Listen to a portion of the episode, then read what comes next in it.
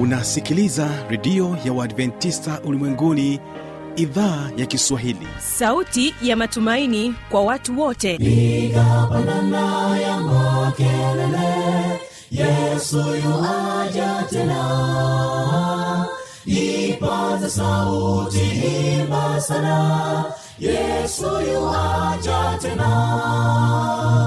Anakuja anakuja yesu yuaja tena hii ni sauti ya matumaini kwa watu wote. Inayokujia kupitia redio ya uadventista ulimwenguni awr toka kila kona ya dunia tunasikia vita njaa maafa.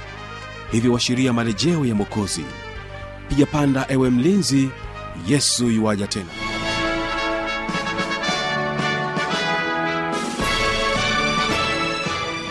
uhali gani mpendwa msikilizaji wa idhaa ya kiswahili ya redio adventista ulimwenguni awr inayokutangazia moja kwa moja kutokea hapa mkoani morogoro nchini tanzania kupitia masafa mafupi ya mita bendi 25 kumbuka unaweza kunipata kupitia morning star fm na vilevile vile kupitia rock fm iliyoko kule mkoani mbeya.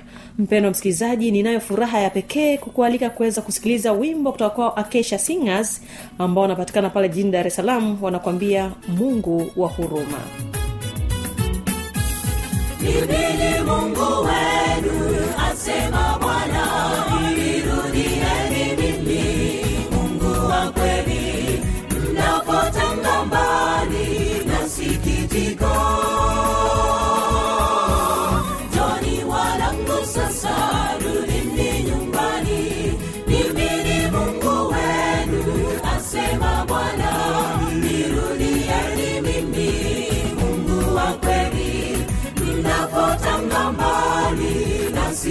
sikitiko.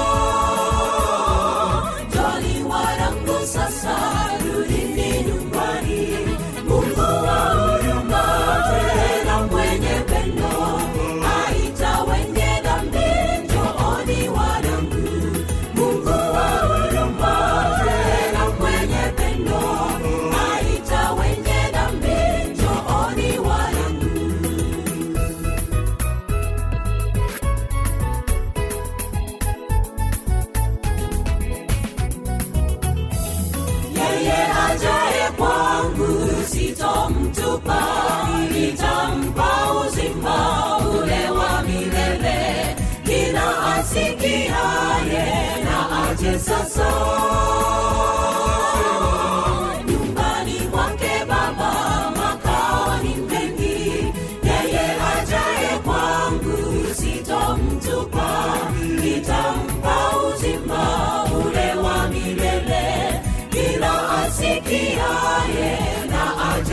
aje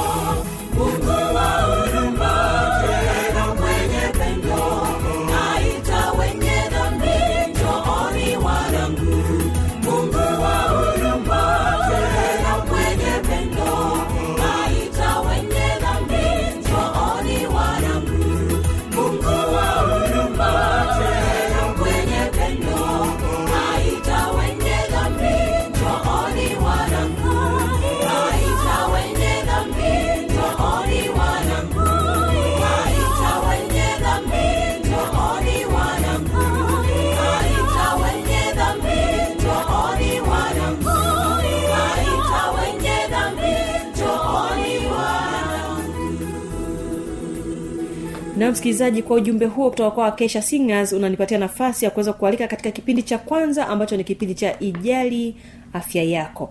Hii leo tutakuwa naye uh, alex esla sehemu ya kwanza anakwambia matumizi ya dawa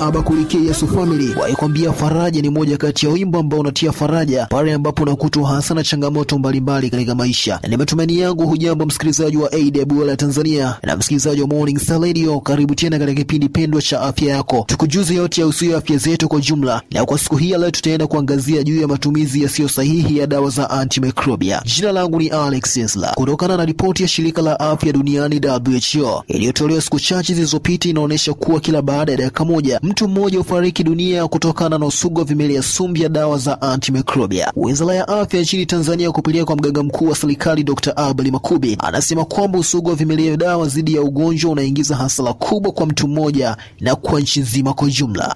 tunataka kuwaambia wananchi kwamba tuwe uangalifu, tuwe uangalifu katika kuzitumia hizi dawa ili tuweze kuzuia huo usugu wa vimelea dhidi ya, ya hizi dawa. Kwa hiyo ndio lengo letu, kwa sababu tumeona kwamba kwa sasa hivi kumekuwepo na ongezeko kubwa la usugu wa hizi dawa. Kwa hiyo sasa tunajaribu kuwaelimisha wananchi kwamba ni vizuri kutumia njia ambazo ni sahihi katika kutumia hizi dawa ili wasitusiendelee kupata usugu zaidi ambao utasababisha pengine dawa nyingi zaidi zikawa haziwezi kutibu magonjwa mbalimbali. Antibiotics ni dawa nyingi ambazo kwa lugha rahisi ndio zinazotumika kutibu karibu magonjwa mengi ambayo tunayaona hapa kama ya malaria, minyoo, magonjwa ya UTI, pneumonia, lakini pia zinatumika kutibu magonjwa hata ya fungus, lakini hata, hata magonjwa ya virus. Kwa hiyo antibiotics ni grupu la dawa nyingi ambalo linatumika kutibu aina za vidudu mbalimbali ambao wanatu kama hiyo niliyotoa wanaosababisha magonjwa mbalimbali. Visababishi huwa ni vingi. Visababishi inaweza ikatokana na wenyewe wale wadudu kuandagoa, kuna kitu kinaitwa mutation, anabadilika maumbile yake ya ndani. Kama alikuwa anaweza kutibiwa dawa labda inaitwa A Hebu fikiria kama dawa zitumikazo katika kutibu magonjwa binadamu, pana baadhi ya watu wanazitumia katika kutibu mifugo na wengine kuzitumia katika matumizi yasiyo rasmi. Dr. Makube anaeleza kwa kina kuhusiana na swala hili. anaonekana sasa anajibadili kuhakikisha kwamba hawezi tena kuisikia ile dawa, aidha kwa kufa au kwa kushindwa kujizalisha. Kwa hiyo akashindwa, baadaye akafa kwa natural. Kwa hiyo anashindwa kutokea, hilo hilo tendo linashindwa kutokea dhidi yake. Kwa hiyo anakuwa ameshajirekebisha katika hali ambayo ukimpa mtu dawa, bado ule mdudu ataendelea kuishi kwenye mwili wako na kuletea madhara. Hivi tatizo haswa lipo wapi? Katika suala hili nimefanikiwa kupata maoni mbalimbali ya wananchi nchini Tanzania katika suala hili, nayo wana haya ya kueleza. Majina anaitwa Dorcas, naishi Dodoma, maeneo ya Nkuhungu. Ni ni kweli kwamba dawa ina matumizi mengi, hasa hasa kwa wananchi, kwa sababu dawa, kuna muda mwingine wanatumia kama mgonjwa mwenyewe akiwa binadamu, na pia dawa wanaweza kutumia pia kuwapa wanyama, hasa hasa ndege kama kuku. Huwa wananchi sana wanatumia hizo dawa kuwapa kama para- paracetam pamoja na dawa zile za rangi mbili, huwa wanatumia kuwapa wanyama pia, lakini hiyo inakuwa kama ni imani imani tu ya mtu kwamba ana imani kwamba nikimpa hii dawa, kwa sababu mimi natumia paracetam nikiumwa kichwa, nikimeza napona. Kwa hiyo kama ulikuwa na homa, homa sana sana inakuwa inasababishwa labda na kichwa kikianza kuuma, inakuwa hiyo inasababisha homa. Kwa hiyo anaimani kwamba nikimpa huyu kuku akimeza itamsaidia atapona. Kwa hiyo anakuwa na ile imani kwamba nikimpa atapona. Kwa hiyo akimpa nayo inamsaidia kupona. Pia kwenye upande wa dawa za rangi mbili huwa inatumikaga kwenye kumeza, unakuta labda kwa ajili ya kuondoa bakteria, lakini watu wengine pia wanatumia kuzifungua na kuweka kwenye vidonda. Kama mtu ana kidonda, labda anaweka, inamsaidia kuua bakteria na kukausha kidonda. Lakini pia wanawapa kuku kwa ajili ya kuwasaidia pia kuua bakteria labda zile ambazo zinawasababishia kuku kuumwa. kwa hiyo pia ni imani pia ya mtu kwenye kutumia dawa kwa kuwapa wanyama au mifugo anaowafuga wenyewe dawa ambazo anatumia binadamu Jina mimi naitwa Sostenes Miano na ni mkazi wa dawa Yombo jijini Dar es Salaam. Na kwa, kwa mimi ninavyofahamu kuhusiana na matumizi yasiyo sahihi ya dawa ni kwamba Watanzania tulio wengi hasa tumejikuta tukijikita katika matumizi yasiyo sahihi ya dawa, na hii imeweza kupelekea matatizo mbalimbali kutokea. Yaani, tofauti na kutibu matatizo, kumekuwa na tafulani miongoni mwetu. Maana yake ni kwamba tunazidi kuongeza matatizo juu ya matatizo. Kwa mfano, mimi hapa labda ninapoumwa malaria, mara kwa mara kui vipimo, badala yake nimekalili dawa za maradhi. Kwa hiyo ninaenda kutafuta dukani, ninanunua mseto, then ninameza. Kwa hiyo ninapomeza, kwa kweli niseme kweli, ninapojisikia vizuri, hapo ndipo inakuwa kuwa dawa. bana kwa majina naitwa Warisi Jigli. Ukweli eh, kwenye jamii yetu kuna watu ambao wanatumia madawa pasipo kufuata utaratibu kutoka kwa wataalamu wetu. Jambo hili limekuwa likileta shida hususan kwa wale wanaotumia, kwa sababu wakati mwingine mtu anaweza akatumia dawa na baadaye zikaja zikamletea madhara. Unakuta wakati mwingine mtu anatumia dawa baadaye zinakuja zinamletea athari kwenye mwili yake. Lakini niseme tu ya kwamba eh, kitendo hiki tuna- tunakitafsiri kutokana na mazoea, yaani watu wamezoea sana kuishi kwa, kwa mazoea pasipo kufata taratibu kutoka kwa wataalamu ambao yani kama mtu akitaka kutumia madawa ni vyema zaidi akapima akapata ushauri kutoka kwa daktari afu mbeni akaenda kutumia dawa Hao ni baadhi ya wananchi wakieleza haswa uhalisia jinsi ya matumizi yasiyo sahihi ya dawa, na kumbe pana baadhi ya wananchi wengine ambao hawana elimu sahihi juu ya matumizi sahihi ya dawa. Dr. Ladislaus Kisutye, yeye ni mtaalamu wa masuala ya afya na amekuwa mshirika wangu katika kipindi hiki cha leo, ili tuzungumze naye kinagaubaga kwa undani zaidi kuhusu suala hili ya matumizi yasiyo sahihi ya dawa za antimicrobia. Tunapoongelea dawa za antimicrobia tunamaanisha nini hasa? Dr. Kisutye anatanabaisha. ya anaitwa melkizedeki stanislaus kisute mm, daktari niko dodoma. Niko dodoma nafanya shughuli zangu binafsi. E,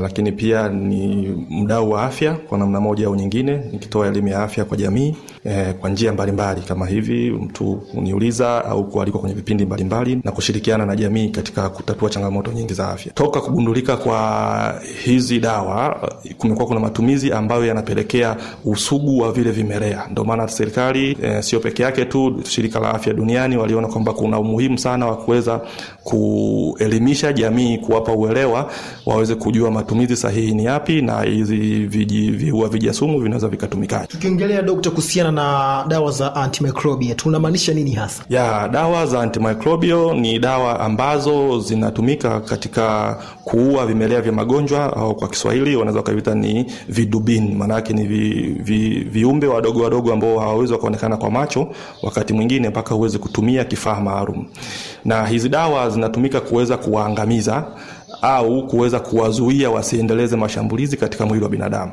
Kwa hiyo inategemeana na namna yake. Kwa mfano dawa nyingi ambazo ni hizi antimicrobial ukichukua dawa ambazo zinaenda kufanya kazi kuzuia virusi, virusi maanaake zinazuia virusi wasiendelee kushambulia mwili na kuwazuia wasiendelee kuzaliana. Ila ukichukua dawa ambazo zinatumika katika kuua bakteria zinaenda zinasambaza kabisa zinataka tunatakiwa tuwaondoe wote kwa sababu kuna uwezekano wa kuondoka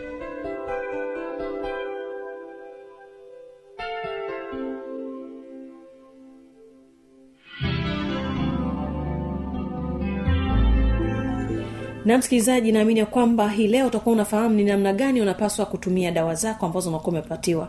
Na kama utakuwa na maswali maoni au changamoto tafadhali tujuze kwa nani hizi hapa zifuatazo.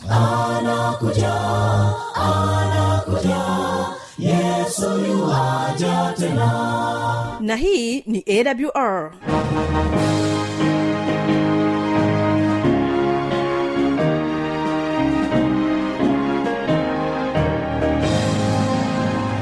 redio adventista ulimwenguni awr sanduku la posta 172 morogoro tanzania. Anwani ya barua pepe ni kiswahili at awr org.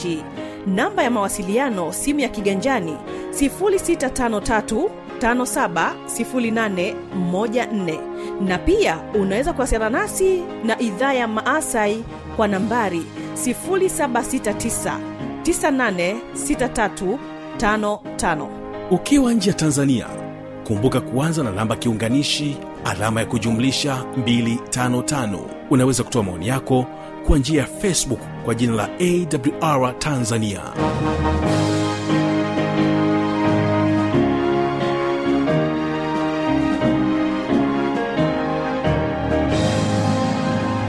nam ni wasaa mwingine tena wakuweza kualika katika kipindi cha pili ambacho ni kipindi cha siri za ushindi. Hapa ungana nami k. Wilson. Nilikuwa naye maltina ambaye ni mpambaji.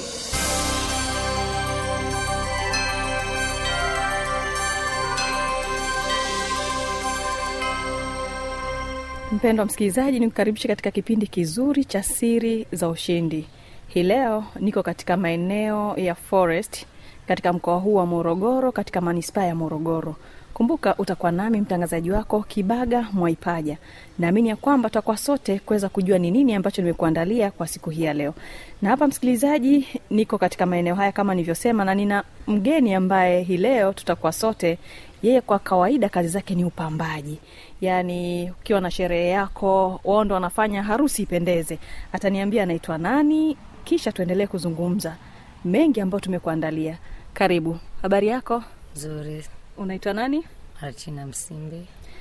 Martina, tunafahamu kwamba wewe ni mpambaji. Mimi nimekuwa nikikusikia sikia tu lakini hebu jitambulishe kidogo tujue hii kazi ya upambaji Mm.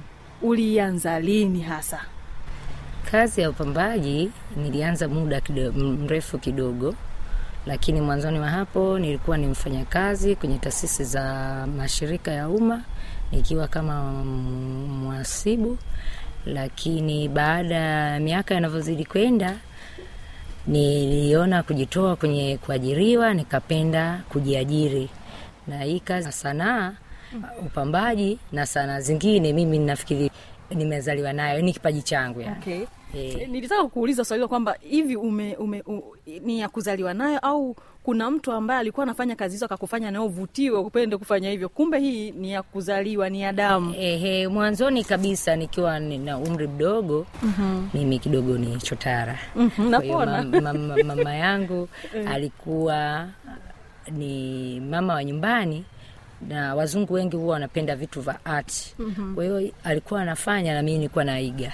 Alikuwa anafanya mimi naiga. Japokuwa mama naye hakufanya hizi kazi alifanya pia kazi za uhasibu Mhm. lakini mimi nilikuwa naipenda. Kwa hiyo tangia nikiwa shuleni nilikuwa nasoma lakini huku niliweza kupata kipato changu kwa kutumia mikono yangu.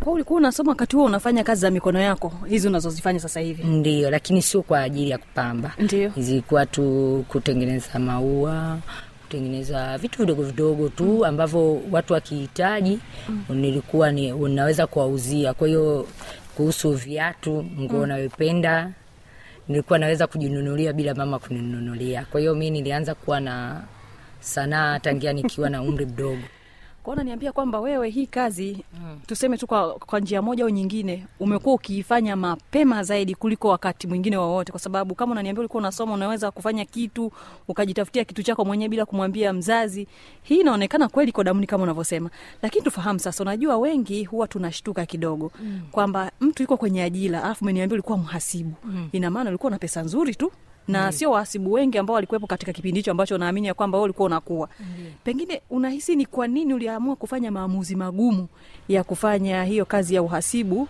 uh, katika hizo taasisi ambazo kuwa unafanya ukaamua kujikita kwenye kujiajiri binafsi? Kuna tofauti yoyote pengine? Kuna tofauti kidogo ilikuwa kwenye changamoto kwa sababu mimi Mm. nilikuwa sijaajiriwa serikalini Mhm. nilikuwa nimeajiriwa kwenye ofisi za ngo Mhm. ngo huwa zina mikataba. Miaka mitano miwili kumi sita baadaye ile mikataba inakwisha unajikuta unakaa wania mm. hauna kazi una kazi Yes. kwa hiyo baadaye ni, ni, niliona bora nijiajiri mwenyewe mwanzoni ilikuwa ngumu kidogo Mhm. lakini baadaye nilipata jina niliweza kufanya vizuri Natufahamu sasa ninajua kwamba pambaji na lenyewe ni soko ambalo mm-hmm. tuseme kwamba lina ushindani kwa sababu kama hautafanya vizuri mtu fulani akifanya vizuri ndo anaonwa pengine hii kwa upande wako toka ulipoanza kuifanya hii kazi unahisi kwamba umeitendea haki kiasi kwamba kwako unaona ni sehemu ya maisha ambayo hauwezi kukosa chochote? E, kwa upambaji nilivyoanza sanaa ya upambaji niliipenda. Mm-hmm. kwa sababu tulikuwa sisi ni waanzilishi okay. miaka kumi iliyopita nyuma mm-hmm. tulikuwa wachache. Kwa hiyo tuliweza kufanya kazi kwa vifaa vilivyoko zamani. Ndiyo, kipindi kipindi hicho. Tuliweza kupata pesa japo kwa sio kubwa sana lakini niliweza Mhm. kufanya maisha yakaendelea nikafurahia maisha kujiajiri. Ni changamoto zipi kubwa ambazo kwa kipindi hicho ambacho unaniambia ni ya mi, miaka ya zamani miaka kumi unajua kweli sio mchezo kama mwaka elfu mbili unazungumzia. Ndio ndio. Kuna tofauti gani kati ya miaka hiyo kwenye soko la upambaji na miaka ya hivi karibuni? Sasa hivi teknolojia imepanuka. Mm-hmm. Sasa hivi ya, njia hizi za mawasiliano ya simu za mkononi hasa Ndiyo. baada ya kuanza kuweka whatsapp instagram nini watu wanaona vitu vingi kupitia kwenye simu Mhm. na wao wanatamani kufanya vile lakini zamani watu walikuwa hawaoni hivi vitu Mm. walikuwa wanafanyiwa kitu tu chochote watakachokiona wanarizika nacho lakini sasa hivi ni tofauti mm-hmm. alafu kipindi cha nyuma siwezi kwa nini vitu vya nje vilikuwa viingii kirahisi mm. kwa hiyo ilikuwa ngumu hata kuvipata Aha. Uh, ndio maana hata wakati mimi nikiwa mdogo utakuta hata yale maua ya maharusi Mm. mataji sijui vitu vidogo vidogo Mm. vilikuwa havipatikani kutoka nchi za nje baada ya kuingia bidhaa kutoka nchi za nje Mhm. kwa hiyo vitu vangu havikuwepo kwenye kiwango kwa hiyo niliachana navyo ndio nikahamia kwenye Upambaji. upambaji eh, kwenye upambaji na niliwahi kuwa mshonaji Mhm. lakini nao nikakutana mm, Changamoto changamoto nyingi za wateja wala sitaki hata kuziongea. Nazo Ah, nikaachana nazo. angalau yule ambaye anatamani kufika huko ana, anaenda akiwa anajua nayo sio Mm, changamoto ilikuwaje? Mm. zamani kulikuwa hakuna nguo nyingi vitambaa mm. vilikuwa vya aina moja kwa hiyo mshono unakuwa aina moja watu wanashonea. Lakini baada ya vi kuru, nchi kuruhusu vitu vya nje kuingia Mhm. kwa kweli hawa vitu vya ndani watu wa- wakawa vizarau kwa sababu wanaita kufanya finishing Mhm. hazikuwa nzuri. Kwa hiyo vitu vya nje vikawa vinapendwa kuliko vya ndani. Ndio hicho kilikuwa changamoto nikaamua kuemia kwenye eh, mapambo. Mhm. kulikuwa hakuna mtu anayejua kitu.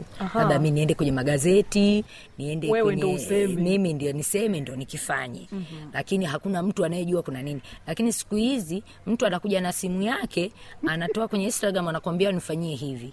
Ni kweli bahati nzuri kila kitu saizi kinapatikana. Sio lazima upate china. Hapa hapa dar es salaam ukienda kariakoo wapi unapata?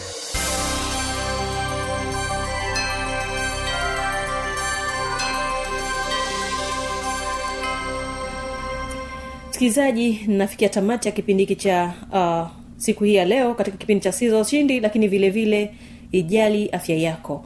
Naamini ya kwamba umeendelea kubarikiwa katika kipindi hiki kwa siku hii ya leo. Nikukumbushe tu kwamba kesho tutakuwa na kipindi cha biblia ya kujibu kwa wale wenye maswali mbalimbali yanayohusiana na biblia ni wasaa wa kuweza kutuma maswali yenu ili kuweza kupata majibu ya maswali hayo. Napokwaga kutoka hapa studio kumbuka ulikuwa nami mtangazaji wako kwiso na hii ni awr kutokea hapa mkoani morogoro nchini tanzania. Hatuna la ziada tukushukuru sana kuchagua kwa sote mwanzo mpaka mwisho. Akesha singers wanaendelea kutubariki kwa wimbo unaokwenda kwa jina la neema bure. Tafadhali tukutane kesho mungu akipenda endelea kutegea sikio vipindi vinavyoendelea kutoka hapa studio. Heri wamtumainio Bwana